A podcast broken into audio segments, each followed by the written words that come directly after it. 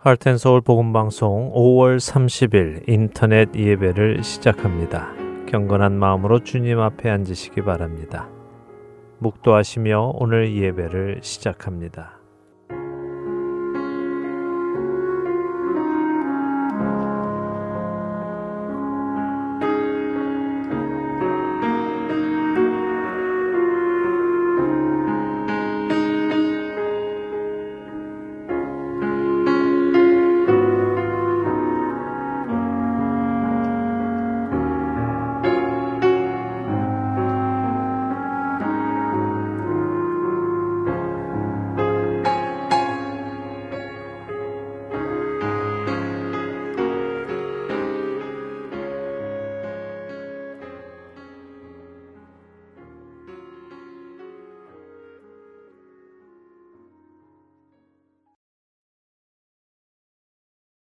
함께 찬송하겠습니다. 새 찬송가 9장, 새 찬송가 9장, 통일 찬송가는 53장, 통일 찬송가 53장입니다.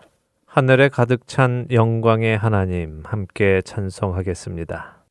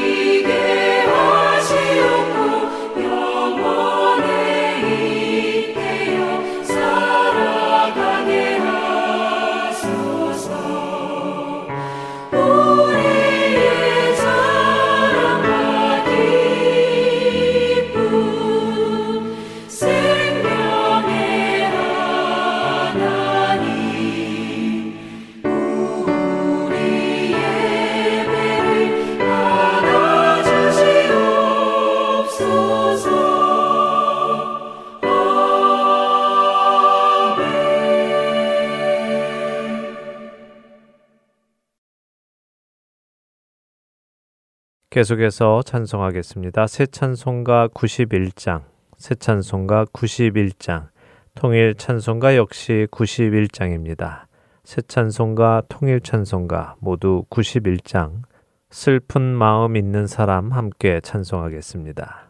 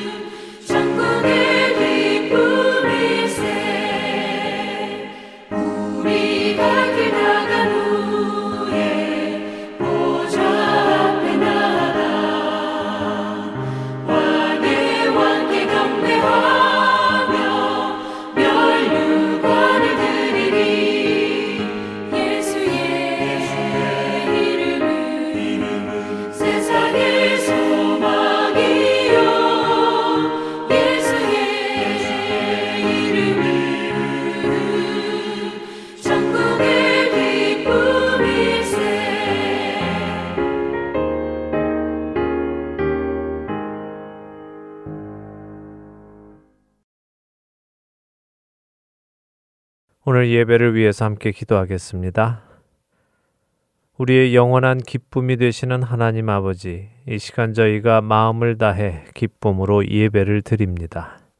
우리 각자의 생각을 내려놓고 신실하고 진실한 마음으로 주님 가운데로 나아갑니다. 하나님 오늘 이 예배를 통하여 여전히 이기적인 나 자신을 내려놓고 우리 안에 세워가던 견고한 진들을 모두 무너뜨리기 원합니다. 하나님께서 우리 각자의 생각을 들여다보시고 오염되고 부패한 모든 것을 깨닫게 하셔서 이것들을 모두 버릴 수 있도록 결단하게 하여 주옵소서. 성령 하나님께 집중하여 육신의 일은 버리고 영의 일을 따르도록 하시고 우리를 변화로 인도하여 주옵소서. 주님께서 주시는 신실한 마음으로 주 안에서 승리하는 주의 자녀가 되기를 원합니다. 어렵고 힘든 모든 상황 속이 오히려 은혜의 자리가 되게 하시고 주님을 만나는 자리가 되게 하시며 평안과 온전한 기쁨이 가득한 자리가 되게 하여 주옵소서. 하나님, 우리가 살아가는 세상은 점점 더 악해져 가고 죄가 만연해 갑니다. 이 땅에 사는 동안 세상에 물들지 않게 하시고 우리 모두 각자에게 맡겨진 소명을 늘 기억하여 하나님을 온 힘 다해 사랑하고 이웃을 사랑하며 섬기는 저희가 되도록 인도하여 주옵소서. 기도와 간구와 도구와 감사로 믿음과 삶이 일치하는 모습으로 살아가기를 간절히 소원하오니 우리에게 은혜를 주시옵소서. 우리를 통하여 영광 받으실 주님을 찬송하며 우리를 구원하신 예수 그리스도의 이름으로 기도드립니다. 아멘. 계속해서 찬송하겠습니다. 새 찬송가 321장, 새 찬송가 321장, 통일 찬송가 351장, 통일 찬송가는 351장, 날 대속하신 예수께 찬송하겠습니다.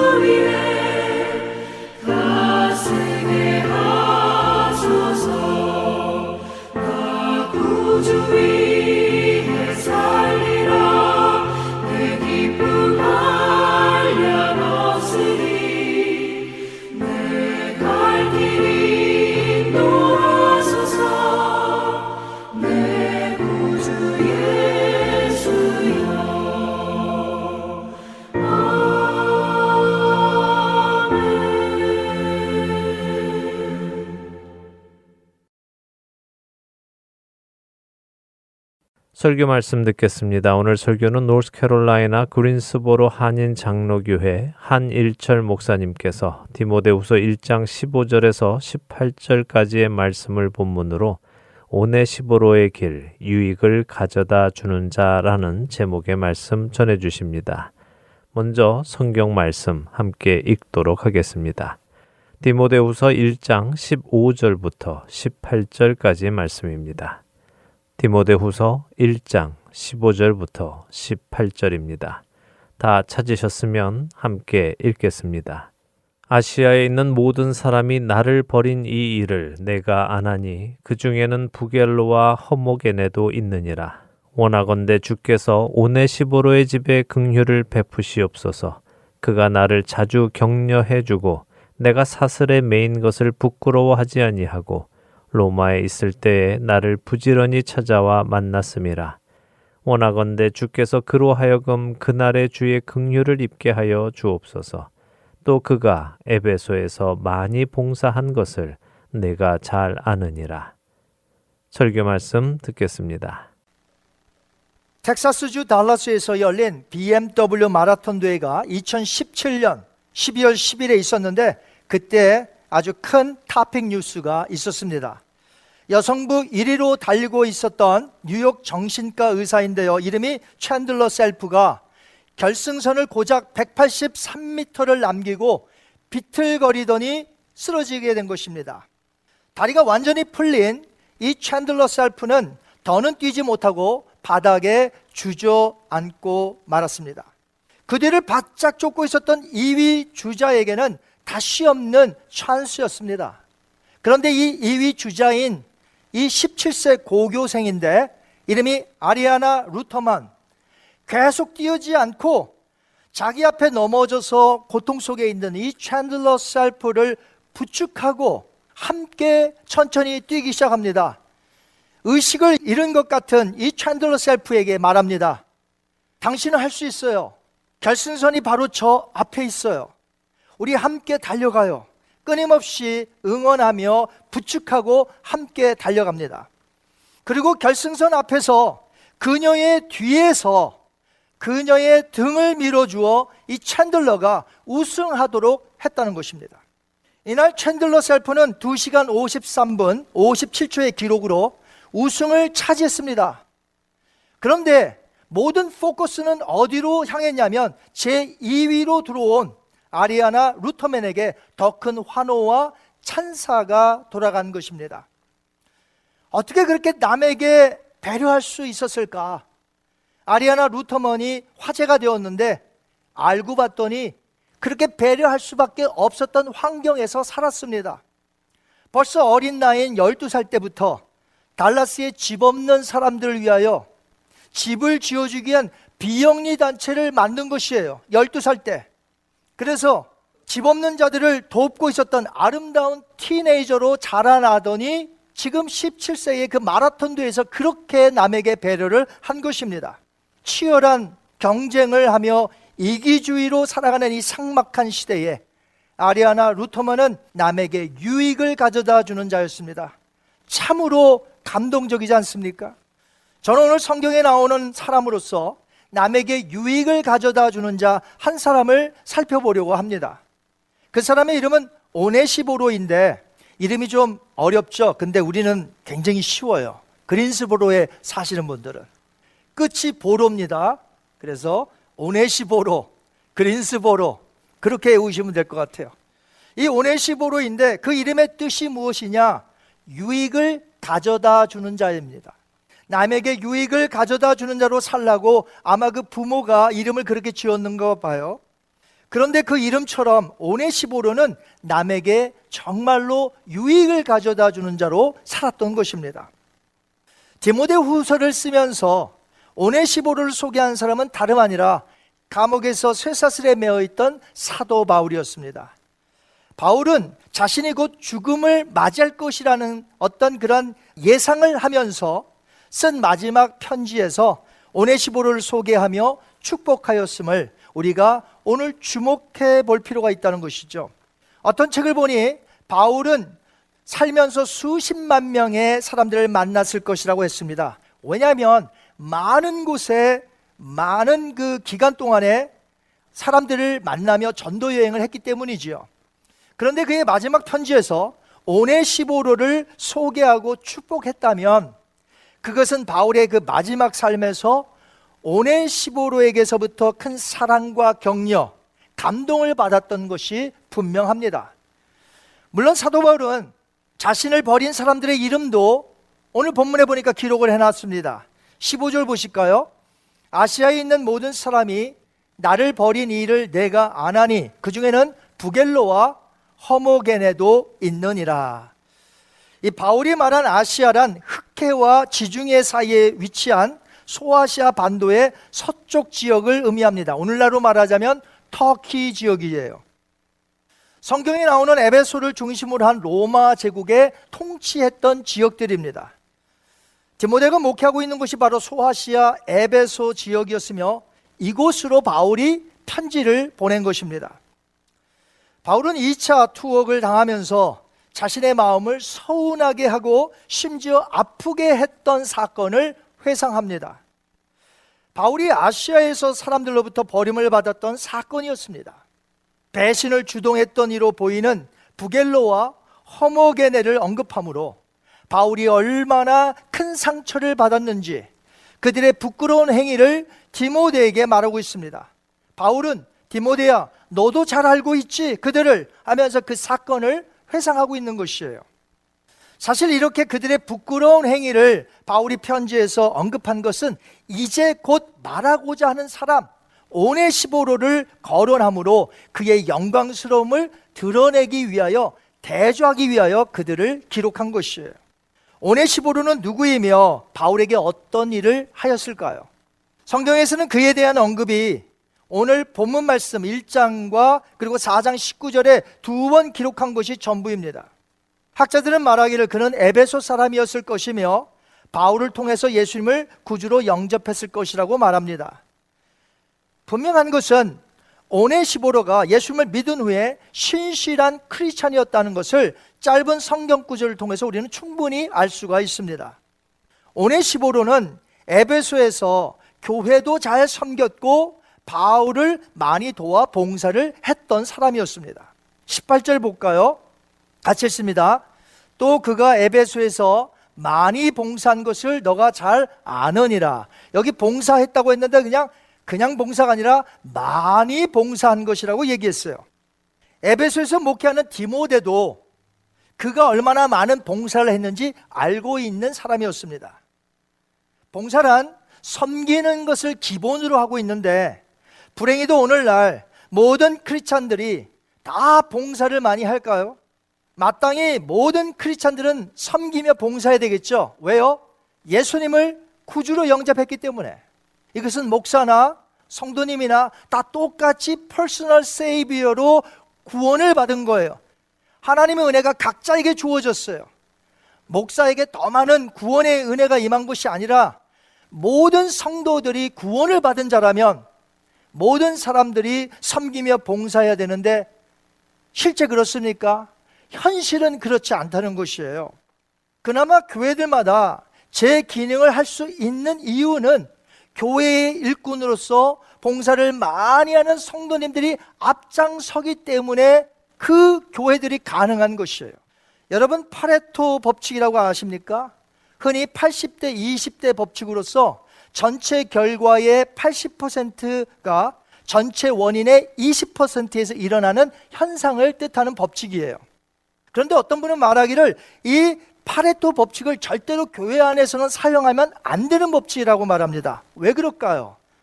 모든 사람이 멤버가 구속을 받았으니 모든 사람이 다 일을 해야 되고 모든 사람이 하나님 앞에 헌신해야 된다는 거죠. 그래서 이 파레토 법칙을 교회 안에서는 쓸 수가 없다는 거예요.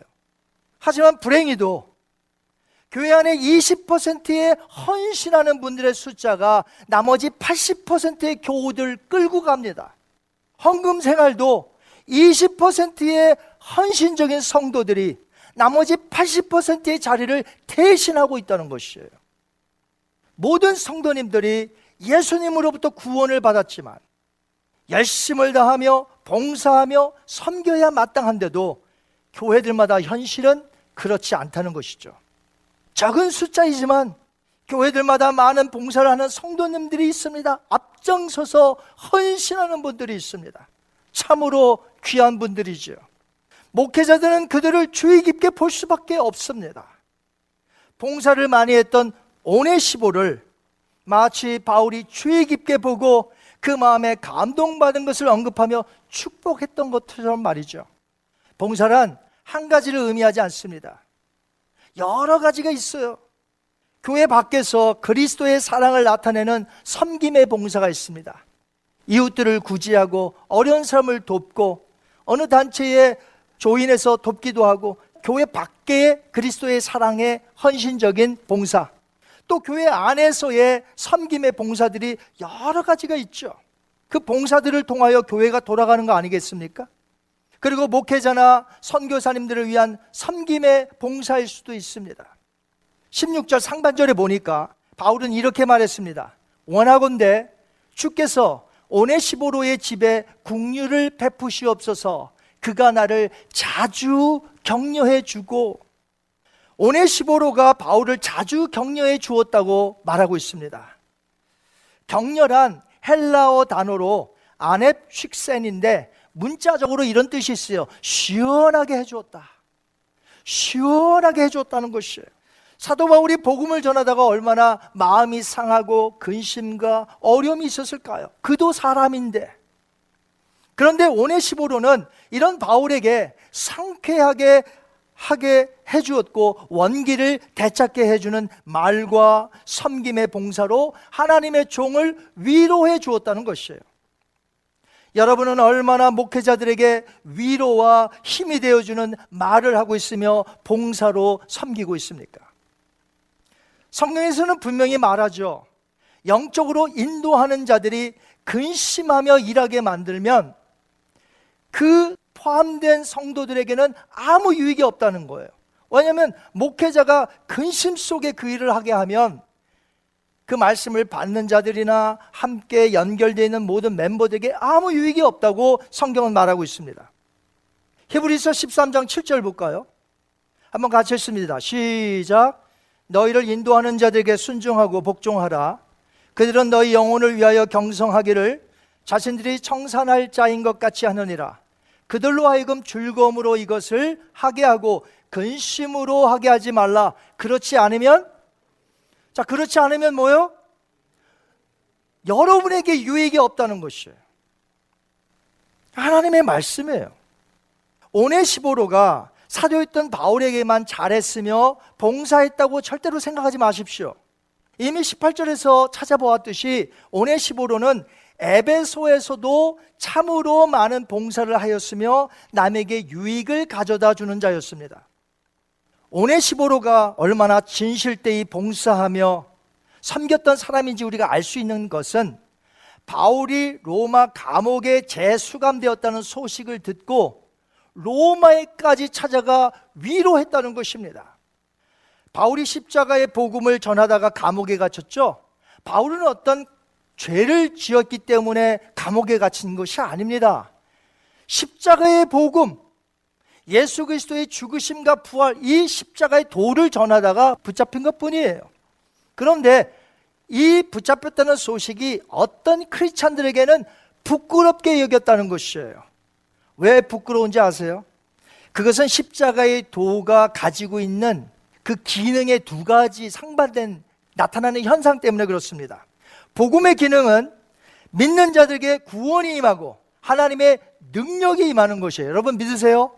여러분이 복음을 믿었더니 어떻게 되었습니까? 구원이 임했고 하나님의 능력이 임하지 않았습니까? 이것이 하나님의 기능이라는 것이죠. 그런데 반대로 복음의 기능은 다른 것이 또 하나 있어요. 그것은 십자가의 도의 다른 기능은 멸망한 자들에게는 어떻게 그 복음이 받아들여지냐면 어리석게 여겨지는 것이죠. 그 사람들에게는 매우 부끄럽게 여겨지는 거예요. 아니, 부끄러운 몸으로 십자가 지신 그 사람이 우리를 구원했다고? 십자가를 부끄럽게 여기는 것이에요. 무엇보다도 헬라 세계에서는 십자가의 복음을 매우 미련한 것으로 받아들여졌습니다. 이것을 잘 알고 있는 바울이었기에 고린도전서 1장 18절에서 이렇게 말했습니다. 우리 한번 같이 했습니다. 십자가의 도가 멸망하는 자들에게는 미련한 것이요 구원을 받는 우리에게는 뭐라고요? 하나님의 능력이라. 아멘. 자, 그 당시는 로마 제국이었지만 정신, 철학, 언어는 여전히 헬라 세계의 지배를 받고 있었습니다. 그런데 헬라 사람들은 십자가의 도를 들을 때 매우 어리석게 여겼고 부끄럽게 여겼다는 것이에요. 이렇게 미련하다고 여기는 십자가의 도를 바울이 전하다가 갇혀서 지금 쇠사슬에 매어 있으니 다른 크리스찬들조차도 헬라의 눈치를 보고 또다시 감옥에 재수감된 바울을 부끄럽게 여겼다는 것이에요. 어떤 크리스찬들은 한마디로 무늬만 있는 크리스찬이요 세속적인 크리스찬이라 말하지 않을 수 없습니다. 하지만 오네시보로는 어떻게 했습니까? 로마 감옥에서 쇠사슬에 매어 있는 바울을 전혀 부끄럽게 여기지 않았습니다. 여러분은 오늘 어떻습니까? 십자가의 복음이 자랑스럽나요? 아니면 부끄럽나요? 복음을 전하다가 어려움을 당한 크리찬들이나 선교사님들을 부끄럽게 여기십니까? 아니면 자랑스럽게 여기십니까? 16절을 한번 끝까지 읽어보겠습니다. 같이 읽습니다. 원하건대 주께서 오네시보로의 집에 국류를 베푸시옵소서. 그가 나를 자주 격려해 주고 내가 사슬에 매인 것을 부끄러워하지 아니하고 아멘. 오네시보로는 복음을 전하다가 붙잡힌 바울을 매우 존경했습니다. 그는 쇠사슬에 매인 사도 바울을 부끄러워하지 않았습니다. 오히려 로마까지 찾아가서 수소문한 끝에 바울을 만나 위로했던 것입니다. 저희 교회에서 바울이 순교당하기 전에 로마 감옥에 마지막으로 갇혀 있었던 곳을 직접 가본 적이 있었습니다. 저는 사도 바울을 무척이나 좋아해요. 그래서 마지막 감옥에 갇혀 있던 그곳에 갔었을 때에 너무나 마음에 와닿았습니다. 저는 그곳에 조금만 더 머물고 싶었어요. 바울이 로마에서 1차 투옥했다가 풀려난 감옥은 사실 우리가 생각하는 그런 감옥은 아닙니다. 로마 정부에서 어떤 셋집에 돈을 내고 가택연금 당한 것이에요. 이것이 2년 약간 넘도록 가택연금 되었었던 것을 바로 감옥에 갇혔다. 우리가 그렇게 표현하는 것 뿐이에요. 어느 정도 자유가 있었습니다. 그래도. 하지만 로마에 제 2차 투옥되었을 때는 사정이 달랐어요. 이거 진짜 우리가 생각하는 그런 차디찬 감옥입니다. 저곳에서 바울이 그의 마지막 편지였던 디모데 후서를 써서 에베소로 보냈죠. 디모데가 있는데 저곳에서 편지를 보내면서 쓰면서 오네시보로를 언급하며 축복한 것입니다. 로마로 갔었던 저희 교회 순례팀은요. 바울의 마지막 저 감옥을 찾으려고 막 애쓰지 않았습니다. 순례하는 스케줄을 따라 투어 버스를 타고 가다 보니까 가이드와 드라이버가 알아서 그곳에서 우리를 내려 주었습니다. 한마디로 제가 말씀드리고자 싶은 것은 무엇이냐면 모든 분들이 버스 안에서 편안하게 그곳에 당도했다는 것이에요. 뭐 그것을 찾으려고 우리가 애쓰지 않았다는 것이죠. 그러나 오네시보로의 경우에는 우리와 완전히 달랐습니다. 그 당시에 에베소에서 로마까지의 여정은 매우 힘들고 험했으며 또 로마에서도 바울을 찾기란 얼마나 힘이 들었는지 몰라요. 영어로 여행을 뭐라고 하죠? travel, travel이라고 하죠. 고된 일상생활에서 travel이라는 단어만 들어도 가슴이 뛰고 자유로움과 해방, 즐거움, 이런 것들이 느껴지는 단어 아니겠습니까? 여행. 지금 코로나 팬데믹이 계속해서 진행되면서 많은 사람들이 제1위로 뽑는 것이 무엇인지 아세요? 이 팬데믹이 끝나면 여행 가고 싶다는 거예요. 여행. 사람들이 여행에 목말라 있어요. 굶주려 있어요. 이처럼 여행은 모든 사람이 즐거워요. 아, 떠난다. 비행기를 타고 가든지 기차를 타고 가든지 배를 타고 가든지 여행은 즐겁고 설레게 만드는 것이죠. 하지만 이 travel이라는 단어는 14세기 무렵 고대 프랑스 단어인 이 트레베이에서 파생되었는데 이 단어는 즐거움, 자유로움 이런 의미 전혀 없는 단어예요. 오히려 그 반대의 의미인 노동, 수고, 고통 같은 의미가 담겨져 있는 단어입니다.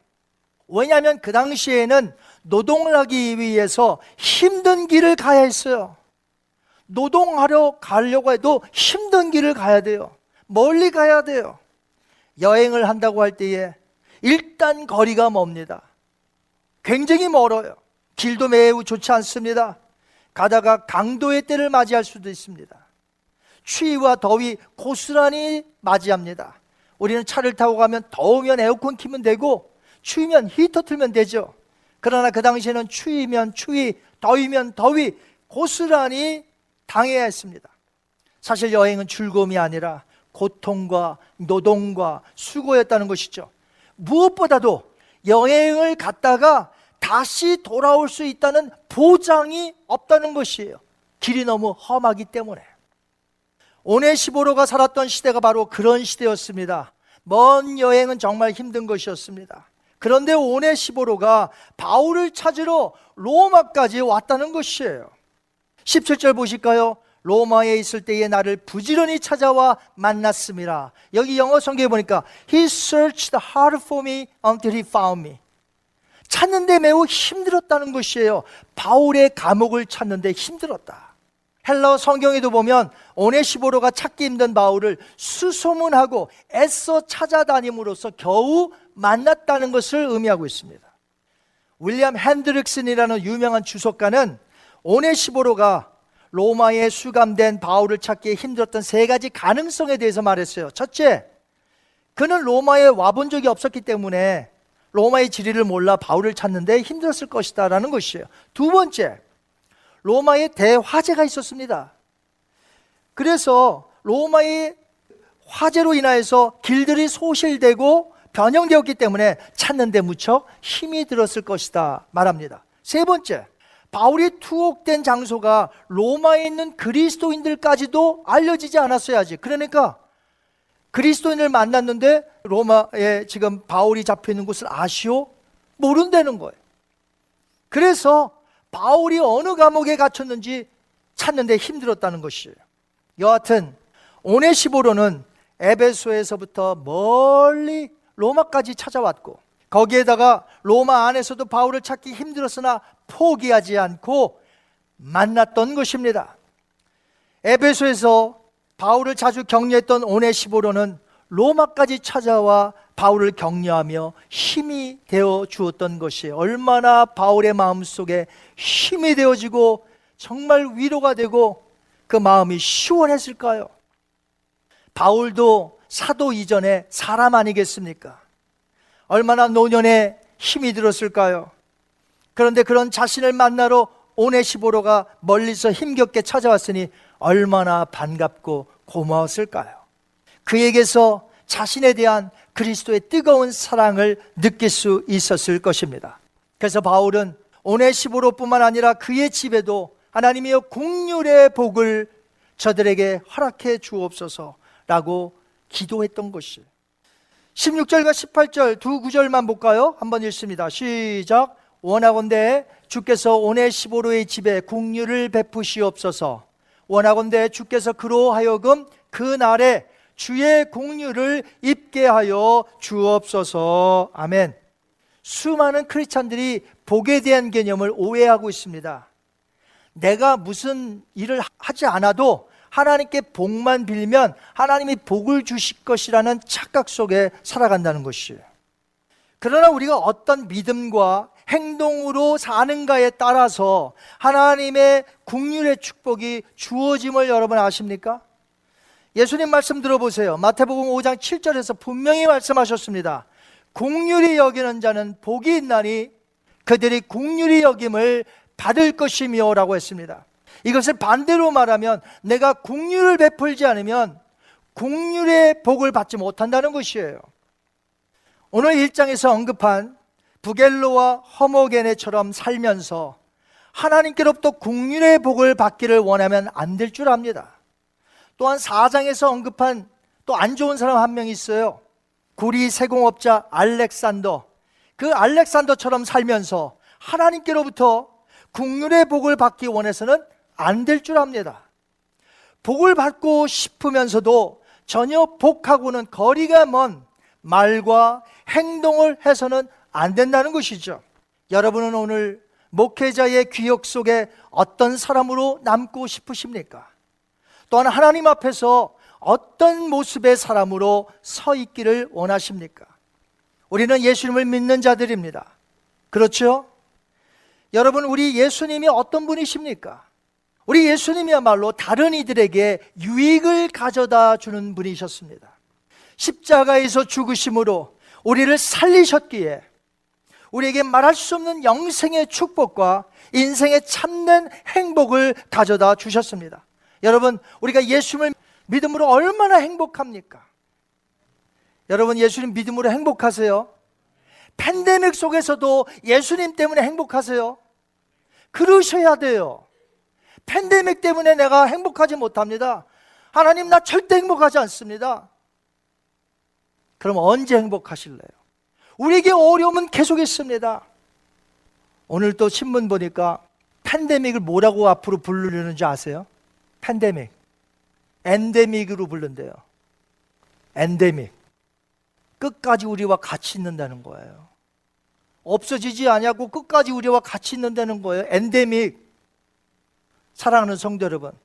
이것이 지나가면 우리 앞길에 꽃길이 펼쳐질까요? 우리 주님 다시 오실 때까지는 계속해서 이 땅은 어렵고 계속해서 악의 무리들이 더 난리치고 정말 이 세상은 더욱더 힘들어질 것입니다. 예수님 오시기 전에 우리에게 말씀하지 않으셨습니까?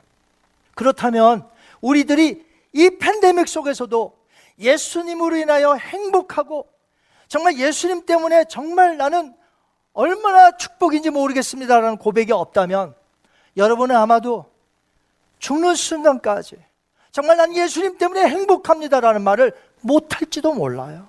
왜? 이 세상은 계속해서 힘들 것이기 때문에 그렇습니다. 여러분, 우리가 예수님을 믿음으로 행복하십니까? 정말 이 팬데믹 속에서도 예수님으로 말미암아 내가 행복합니까? 오네시보로가 예수님을 믿으니 그가 예수님을 모범으로 삼고 따라 살았으며 오네시보로가 바울을 모범으로 삼으니 또한 바울을 모범 삼고 그를 따라 산 것입니다. 봉사하며 섬기며 어떤 순간에서도 그는 주님의 능력 안에서 행복하게 살았던 것이죠. 그는 남들에게 감동을 주는 자였습니다. 배려하고 섬기니까 오네시보로만 있으면 많은 사람들이 주변에서 감동을 받는다는 것이에요. 예수님은 우리에게 말씀하셨습니다. 내가 너희를 사랑한 것 같이 너희도 서로 사랑하라. 그렇게 우리가 서로 사랑하며 살 때에 너희가 내 제자인 줄 모든 사람이 알리라고 말씀하셨습니다. 입으로만 나 크리스찬입니다. 라고 말한 데에서 남들이 나를 크리스찬으로 인정해 주지 않습니다. 그리스도의 사랑으로 서로 사랑하고 섬기며 다른 이들에게 유익을 주며 살 때에 사람들이 비로소 예수님의 참 제자요 예수님을 섬기는 그리스도인으로 우리를 평가한다는 것이죠.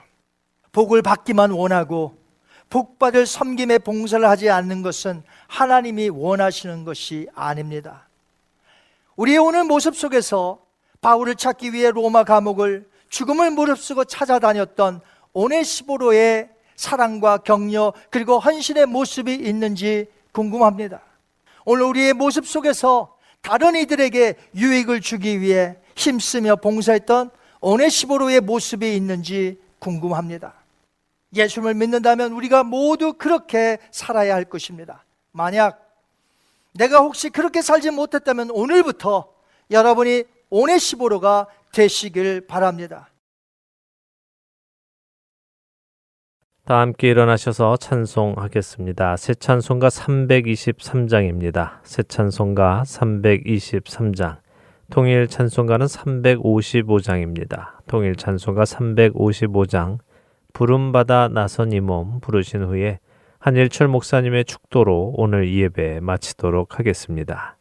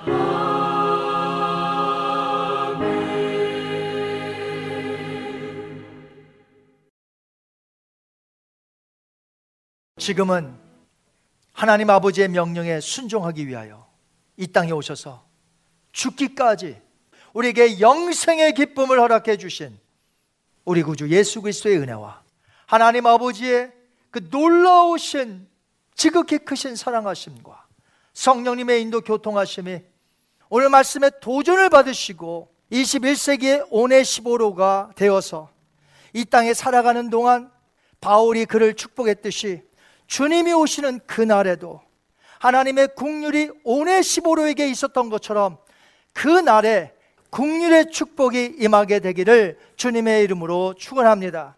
아멘.